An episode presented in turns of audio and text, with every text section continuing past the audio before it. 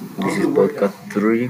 You haven't done Where do you use wave in your daily life? Oh, my class is on. What do you use them for?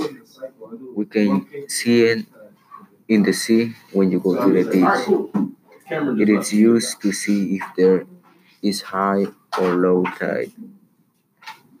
How do we describe the wave that we encounter? Explain term the that physics use to talk about wave.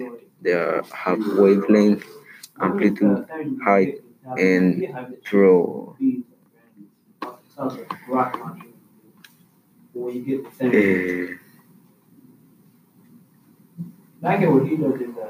since we talk about wave, let's talk about something that use those waves on regular basis. We can find more wave on radio, microwave, and phones. What advice do you have for younger kids about navigating social media? They have to be careful and watch what they say and what they do, and to be careful who you talk.